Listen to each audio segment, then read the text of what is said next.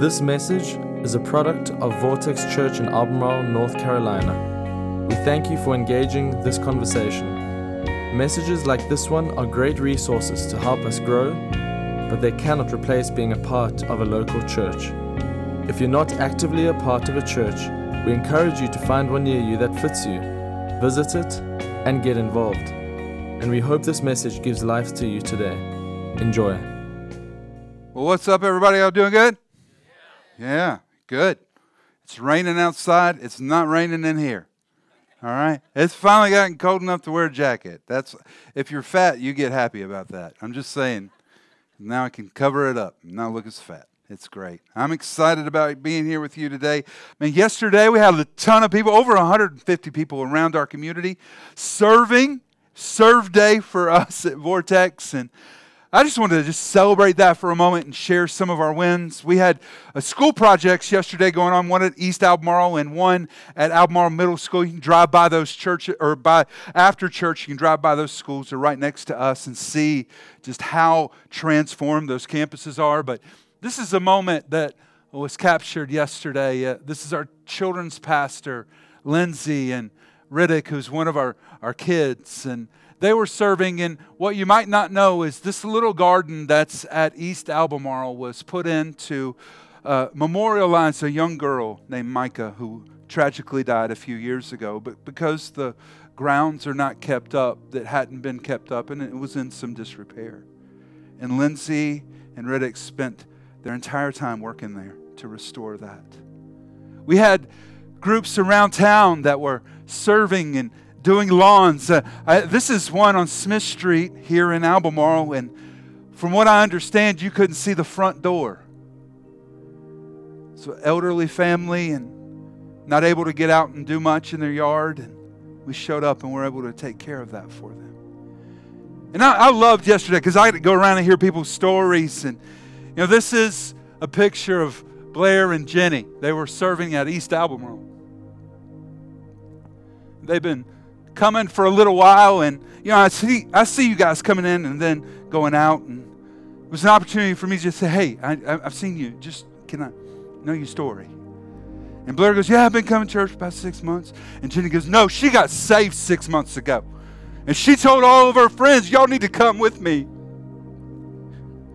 And I was just thinking about how powerful that is. Two young ladies who could do anything they wanted to on a Saturday morning well, I'm going to show up and serve. And the leaders at East said, man, they were just workhorses. This is the kind of impact that we're having across the city. Yesterday, one of our leaders was at uh, the park downtown, Pancakes in the Park, and somebody was just walking by and they felt the Spirit of the Lord say, You need to go pray with them. And he just walked over and said, Hey, man, pray with you. And the guy said, Yeah. What are the needs? What you, what's going on in your life? He said, Well, I'm actually walking to my car. I'm about to head to a funeral. My grandson passed away. You know, there's something about us being able to say, I'm, I'm going to set aside my agenda, my Saturday, and I'm here to serve. And we got to do that yesterday as a church. And man, there are so many stories that we've heard from across the city. So thankful for the many of you who have prayed over homes and businesses and served on projects and helped build a habitat house and all of these things that were happening, we made a difference. We're going to keep making a difference. Today, we're going to continue in our little study of Nehemiah. We're going to go to Nehemiah chapter 2. And as per usual with me, I'm going to invite you to stand as we read the word of the Lord, just in honor of God's word. So, would you stand? Beginning in Nehemiah chapter 2, verse 11. I went to Jerusalem, and after staying there three days, I set out during the night with a few others. I had not told anyone what my God had put in my heart to do for Jerusalem. Then I said to them, You see, we're in great trouble, right? Jerusalem lies in ruins, and its gates have been burned with fire. Come, let us rebuild the wall of Jerusalem, and we will no longer be in disgrace. I also told them about the gracious hand of my God on me and what the king had said to me, and they replied, let us start rebuilding. So they began this good work.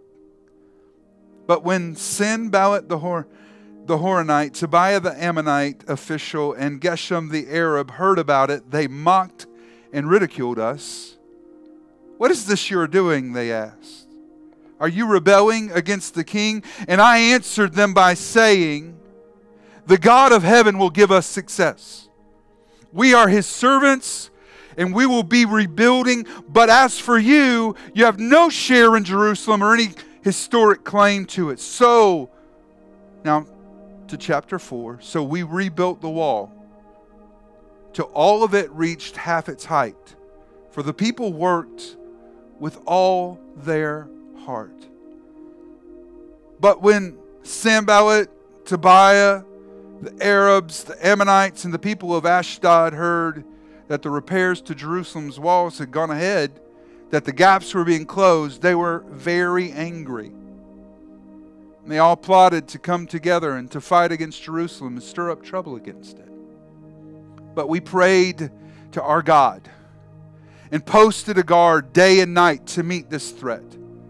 From that day on, half of my men did the work while the other half were equipped with spears and shields and bows and armor. The officers posted themselves behind all the people of Judah who were building the wall. Those who carried the materials did their work with one hand and held a weapon in the other.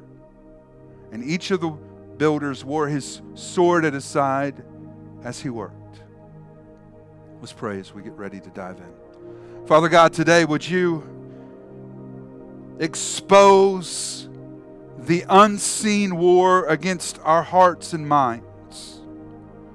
The enemy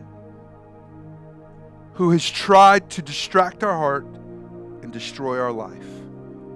And empower us in this moment to fight back. It's in the name of Jesus we pray. Amen, amen, amen. Touch your neighbor as you take a seat and say, It's time to carry a sword. Now look at them and say, Do you know how to carry a sword? Anybody in here actually have a sword? I don't have one. Last week I opened by talking about how, like Nehemiah, who felt called to return to Jerusalem to rebuild the walls that had been destroyed, my wife and I felt called to Albemarle over 11 years ago. Our church last week celebrated its 11th birthday. And you move back in that moment thinking, man, this is going to be great. This is going to be awesome. We're going to see so many lives that are changed. As a matter of fact, in our launch team meetings, we used to say this to each other We are called to love the hell out of some people. Literally.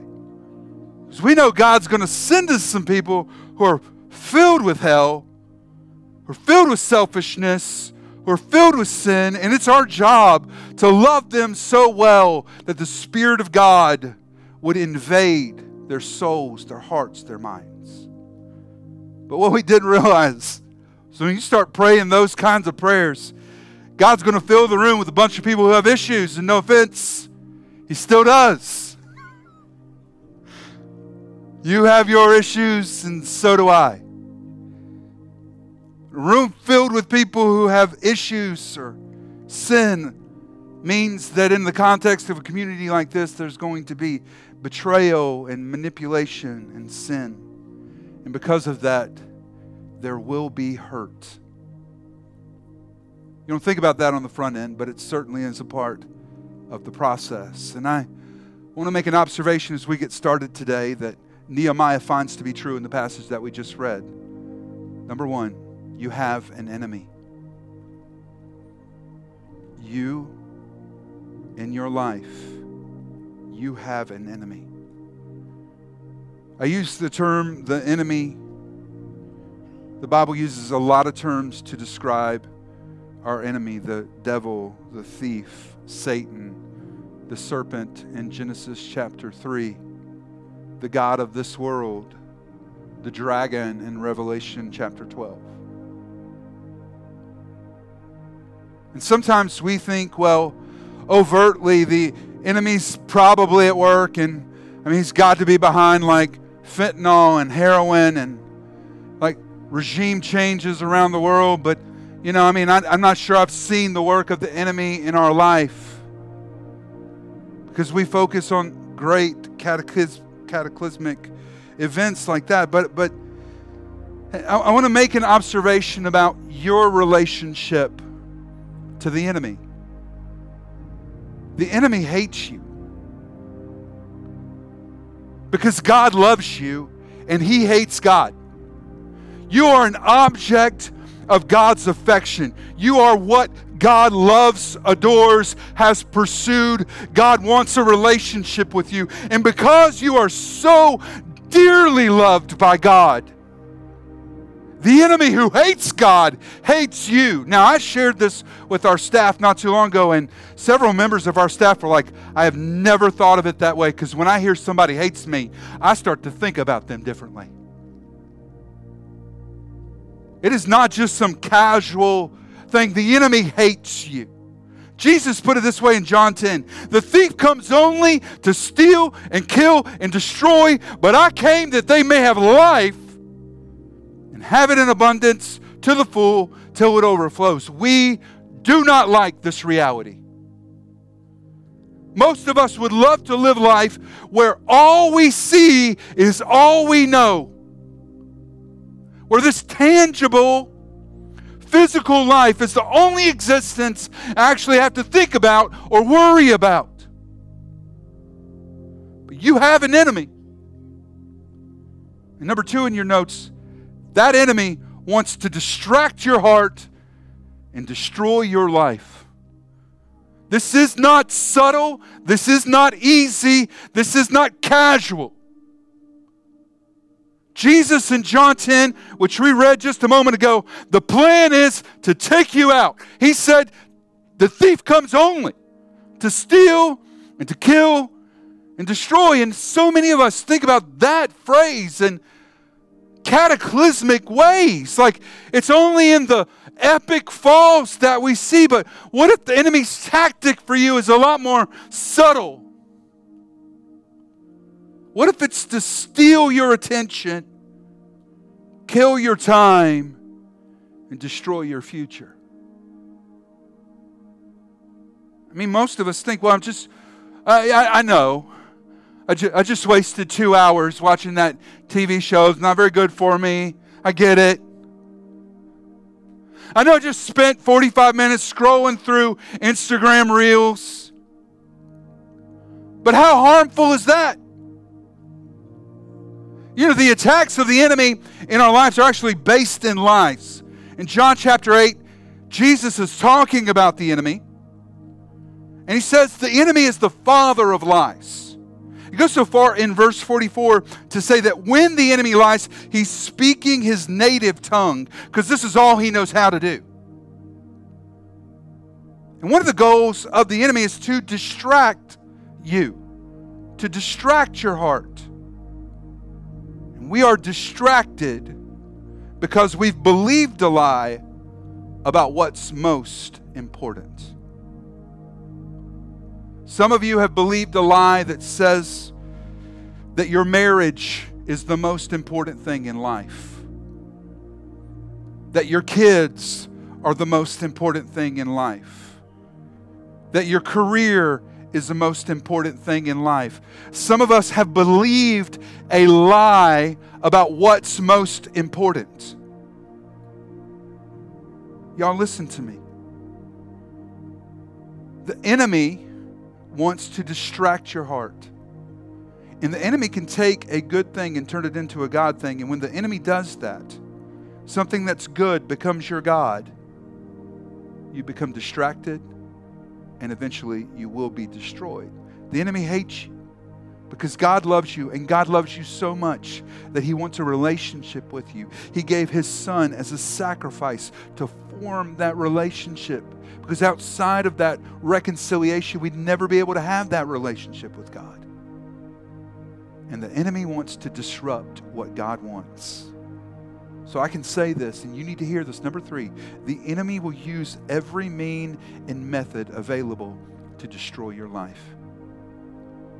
Every mean every method available. And for some of us, that has been addiction. It has been the, the things that culturally we would label as the, the big things. But for many of us, it's so much more covert than that.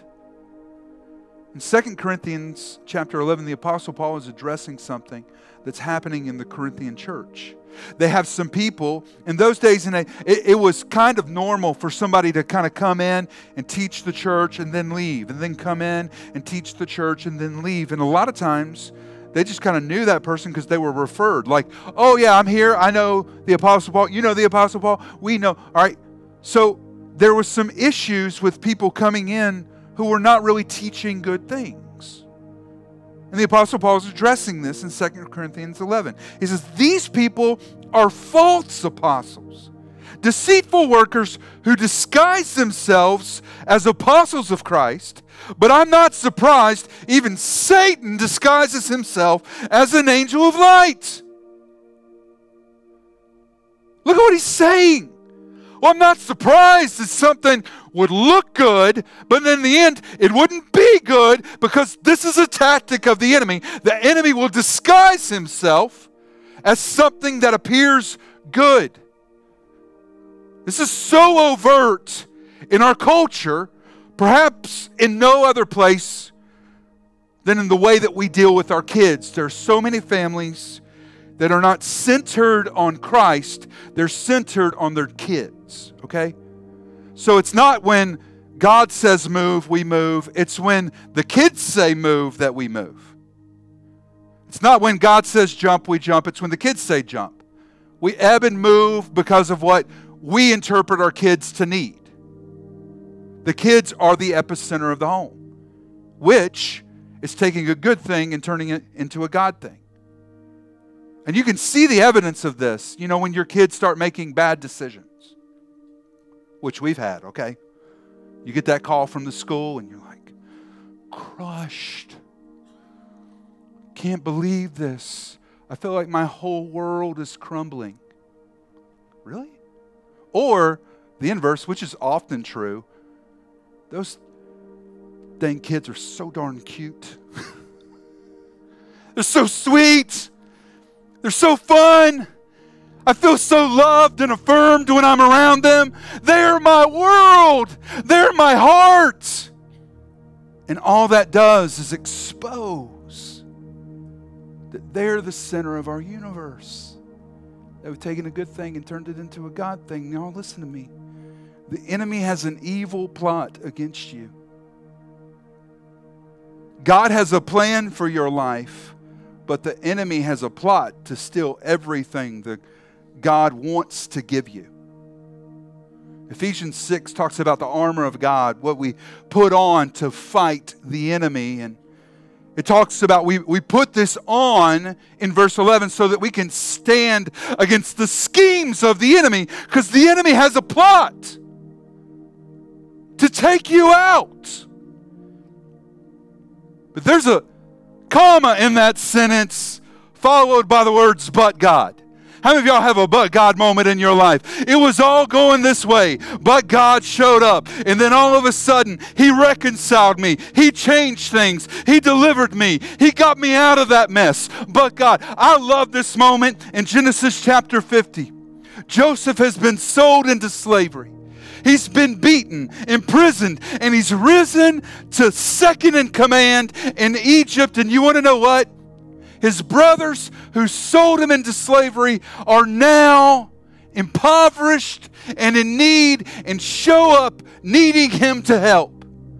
And he says to them in Genesis 50, verse 20, What you intended to harm me, God intended to use it for good.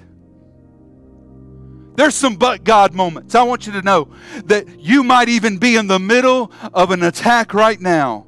But God, God can take something that was meant to destroy you and turn it into something that actually causes you to grow and to build the kingdom of God in your life.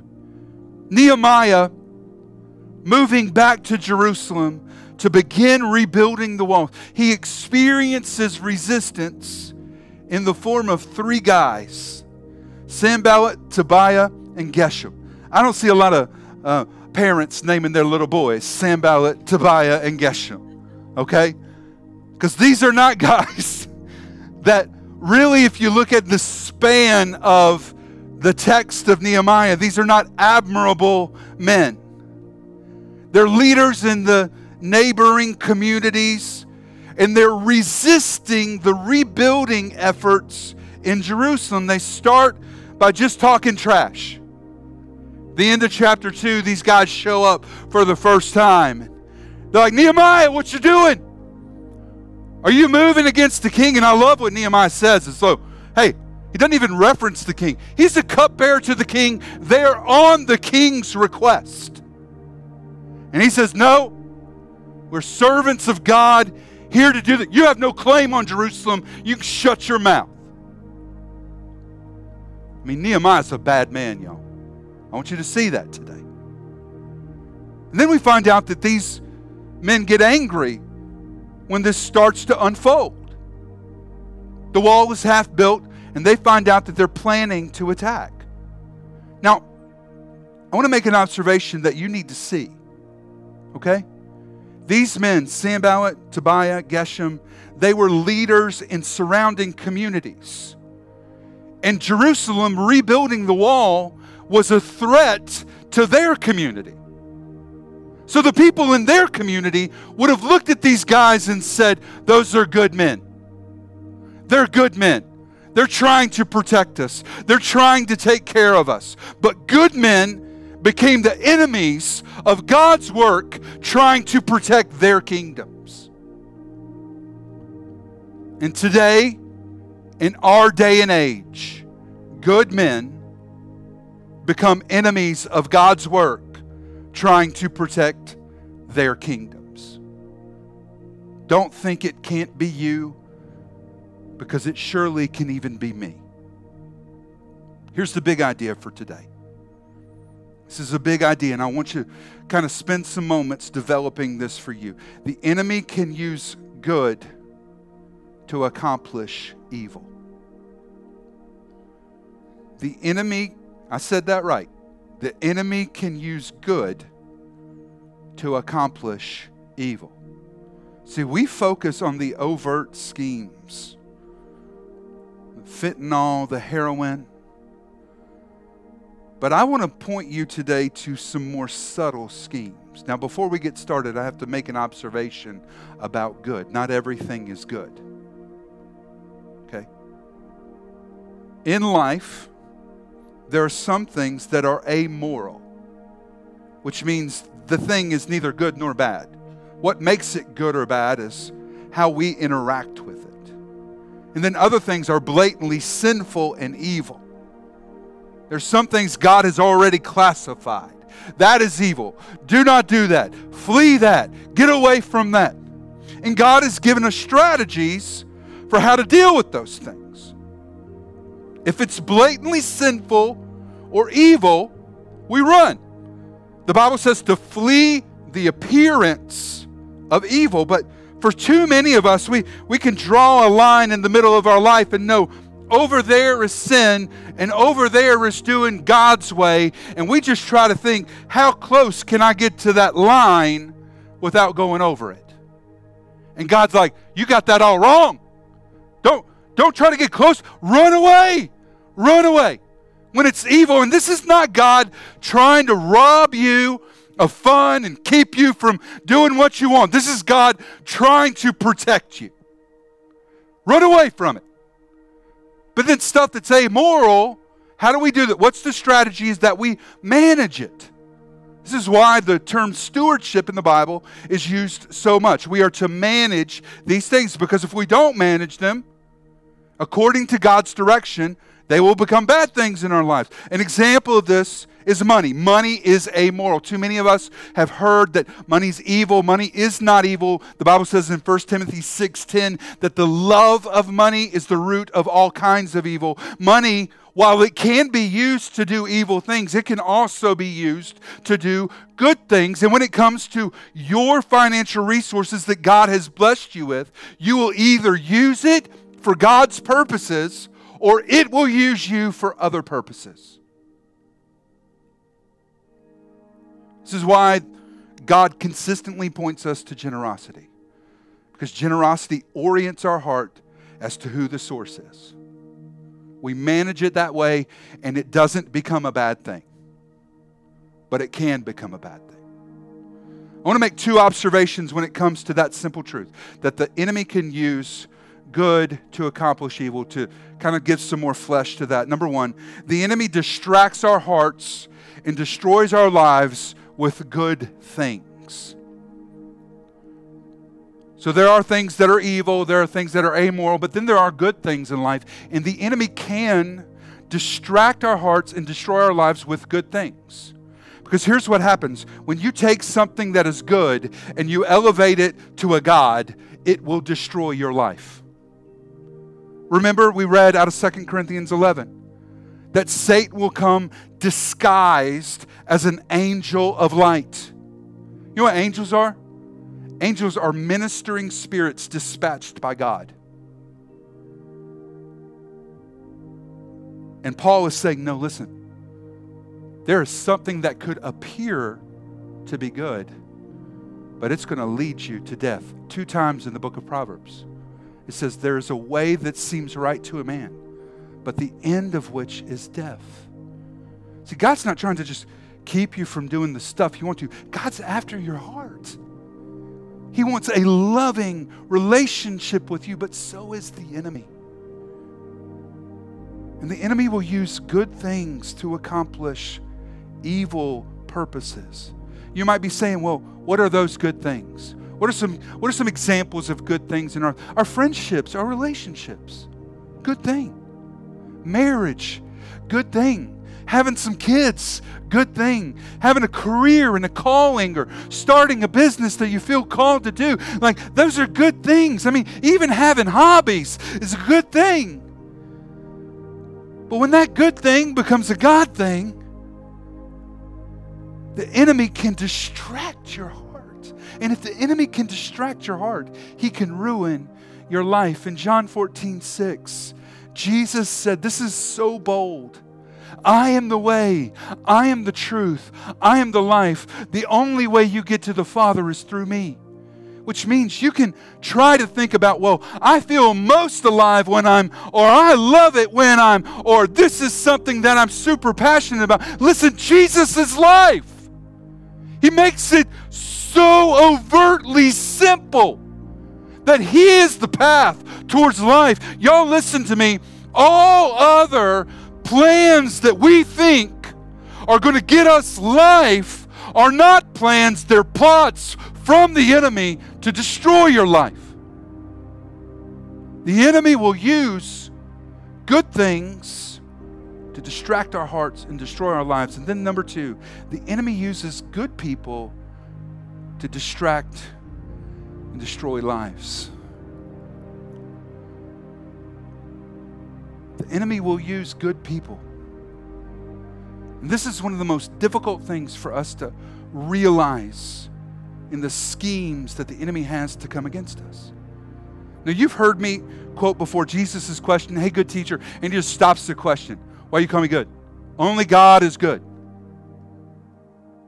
And you've heard me say, like, we are not good. God alone is good.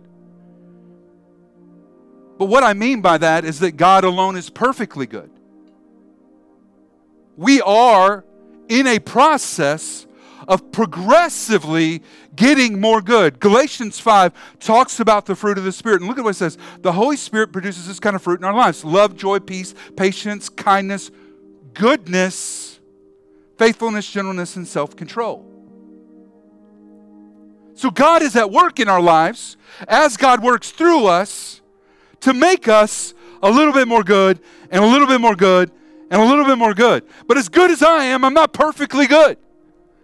We were talking about this message this week, and I just looked at Jen. If you know Jen who's on staff, it's like, Jen, you're the nicest person I've ever known in my entire life. Like, I meet you, and I think that there's never a moment that you're not nice. But there are moments she's not nice, y'all. Okay? There are some. There are some moments None of us is perfectly nice. See, unlike us, God is perfectly good. Perfect all the time. All the time hospitable, all the time gracious, all the time loving. And we, no matter how good we are, we will never be perfectly good. Which means sometimes our imperfections collide with opportunities for other people to be tripped up. Matthew 16 has always been a wake up call for me. It's a, a, passage that is dealing with Jesus and his followers. And he asks them, Hey, hey, who do y'all think I am? And Peter says, You're the Messiah. You're the Son of God. And in that moment, Jesus responds to Peter, Peter, you didn't figure that out on your own, which is maybe an insult, all right, to Peter. You're not smart enough to figure that out on your own. That was my Father in heaven that revealed that to you.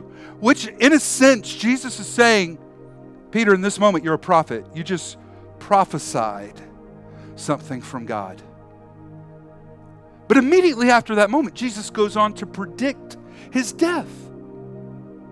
And Peter interrupts him in verse 22. Now it's verse 16 that he says, You're the Messiah. But in verse 22, he interrupts him. Lord, don't let it be so. And Jesus looks, in verse 23, he looks at Peter, who he just called a prophet, and he says, Get behind me, Satan. So in seven verses, Peter went from being a prophet to being Satan. Because we're not perfectly good, the enemy can use our imperfections to tempt and attack others close to us. Can I just say this? I believe this is why the hallmark of a mature believer is that we hold loosely to being right. We are willing to ask for forgiveness. We're willing to admit that maybe even with good intentions, we made a mistake. To live with grace and mercy. So let's go back to Nehemiah. They've started rebuilding the wall.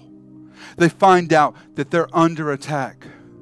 The people he, he wants to protect in the project that they have began to build is now at risk. And I want you today to watch what Nehemiah does to fight back against the enemy because it lays the groundwork for us to understand in our lives how to fight back.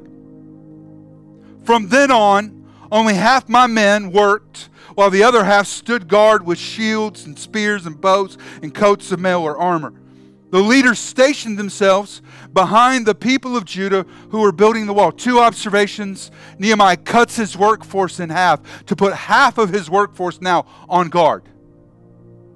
And then the leaders, it seems like they're afraid, but that's not what it is.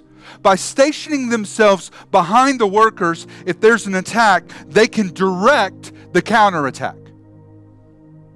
The laborers, next verse, carried on their work with one hand supporting their load. So they're working with one and with one hand holding a weapon.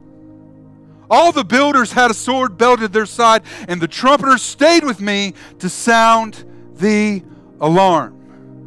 I want to go through what we just read. And I want to point out a few things that we need to do in our own lives to be prepared against the attack that the enemy has planned against your life. God has a plan, the enemy has a plot. How do we fight back? Number one, be on guard. Be on guard. Nehemiah posts armed guards around those who are working. He takes half of his workforce to devote to this. That's a significant investment to being able to be on guard. It's so important for us personally then we fast forward to the New Testament, 1 Peter chapter 5. Stay alert. Watch out for your great enemy, the devil. He prowls around like a roaring lion looking for someone to devour. Stay alert. Be on the lookout. Let me just ask you this what are you looking for? In life, what are you looking for? Some of y'all, maybe you're a wife in here and you looking for who's that lady gonna steal my man, right? And you wanna know what? You start looking for that, and all of a sudden it's that girl, and it's that girl, and it's that, that girl, and it's that girl. Some of y'all get around leaders in the way your mind has been trained to work, you start looking for reasons not to trust them. Oh, they were inconsistent there. I don't believe that that was true. You've heard it said that whatever you're looking for, you're likely going to see. The inverse of that is true too. Whatever you're not looking for, you likely won't see. And some of us need to start devoting some of our perspective and our optics to looking at what the enemy might actually be doing in our lives. Because you're getting it handed to you right now and you have no idea where it's coming from. And it's the enemy trying to distract you and destroy you. And you don't see it because you're not looking for it. Be on alert. Number two, get your weapons ready. Get your weapons ready. Oh, I love what Nehemiah does. I told you, Nehemiah's a bad man. He's like, no, everybody get your swords. Everybody. If you're carrying materials, you carry with one hand, and in the other hand, you carry a sword. Even if you're building, you better have a sword and its sheath on your side. Everybody's carrying a sword. In the time that they were building, Nehemiah issued an edict nobody's to undress which means for a good long while nobody took a shower. That had to be a lot of fun. But the reason he said that is that in that moment you become unavailable and vulnerable. Now I know I'm just going to be vulnerable for a moment as a pastor. I know that when I come in here every day, there's some of you guys, especially our guys, who take this so seriously. Y'all even show up here with your guns, okay? You're like, I'm not going to let my family be vulnerable. Okay, this I believe our church would be the worst church to try to do something, and people be shooting at you from all over the place. I wouldn't. I don't even want to be in the room when it happens. Truth is, though, when we think about this, the attack of the enemy, we don't need guns. Ephesians 6, when it lists out the armor of God, only lists out one offensive weapon, and that's take up the sword of the Spirit which is the Word of God. Nehemiah arms his people with swords, and God has armed you with the sword. It's the Word of God.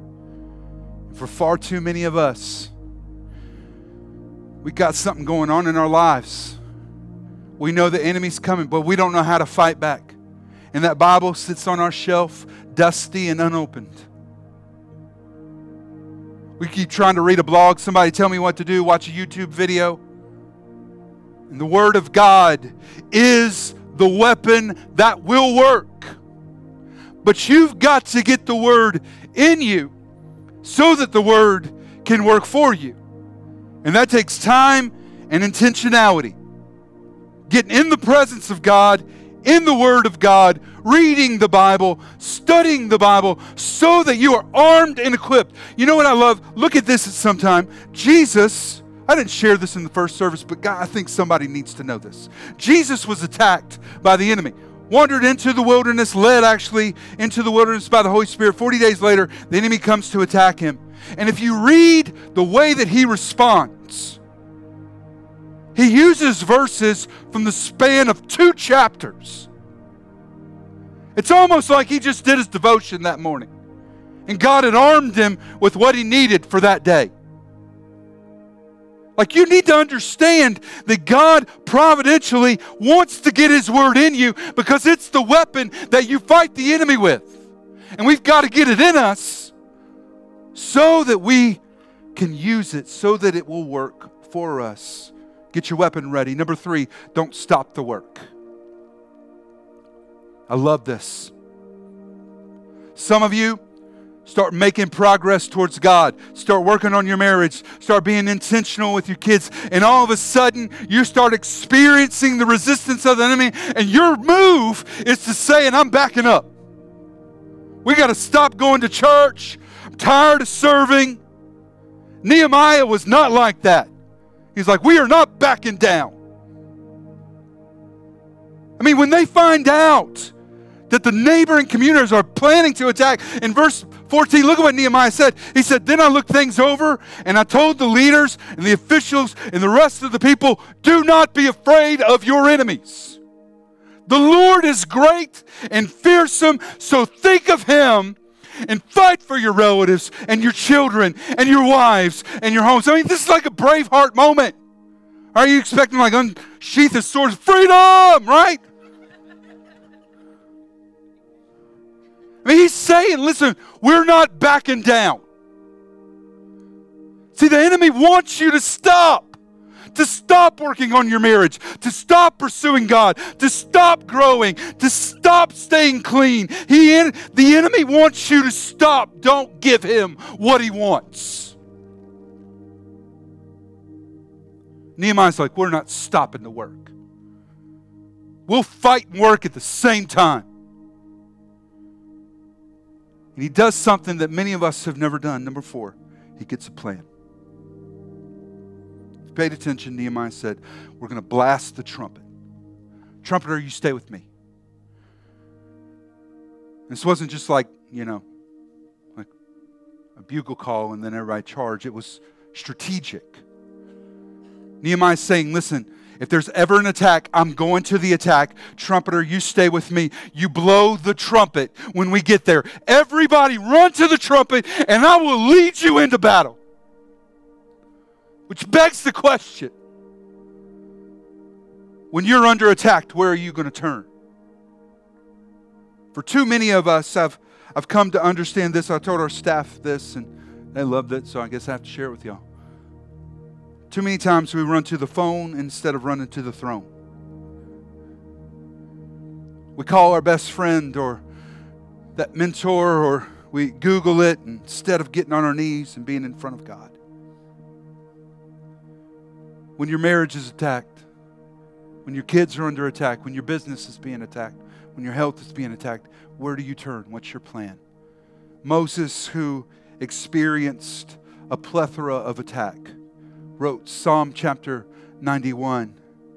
And in the second verse, he said this I will say of the Lord, He is my refuge and my fortress, my God in whom I trust. What Moses was saying is when there's something that goes wrong, I got a plan. I know where I'm going to run. I'm running to God because He is my fortress. He's the one who keeps me safe. He's the one that I trust. Now, last week, I pointed out that Nehemiah, as the work gets started, gives God credit for the favor that he had with the king. But there's something in this moment you need to see about Nehemiah. Nehemiah is not scared of the enemy because he knows who sent him. I know God put me here. I know that I'm doing God's work. And so I'm not scared of you, no matter who you are or what you say you're going to do to me. The truth is, you have an enemy. And out of that, in this world, there is a promise there will be trouble, but there's a but God with that. In John 16, Jesus said, In this world you will have trouble, but take heart, for I have overcome the world. Jesus has won the war. We fight the war from a place of victory. If you want to take ground from the enemy, you're going to have to fight for it.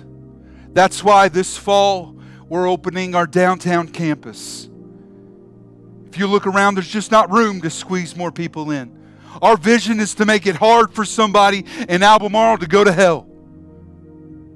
We want to see heaven populated and hell plundered in this city.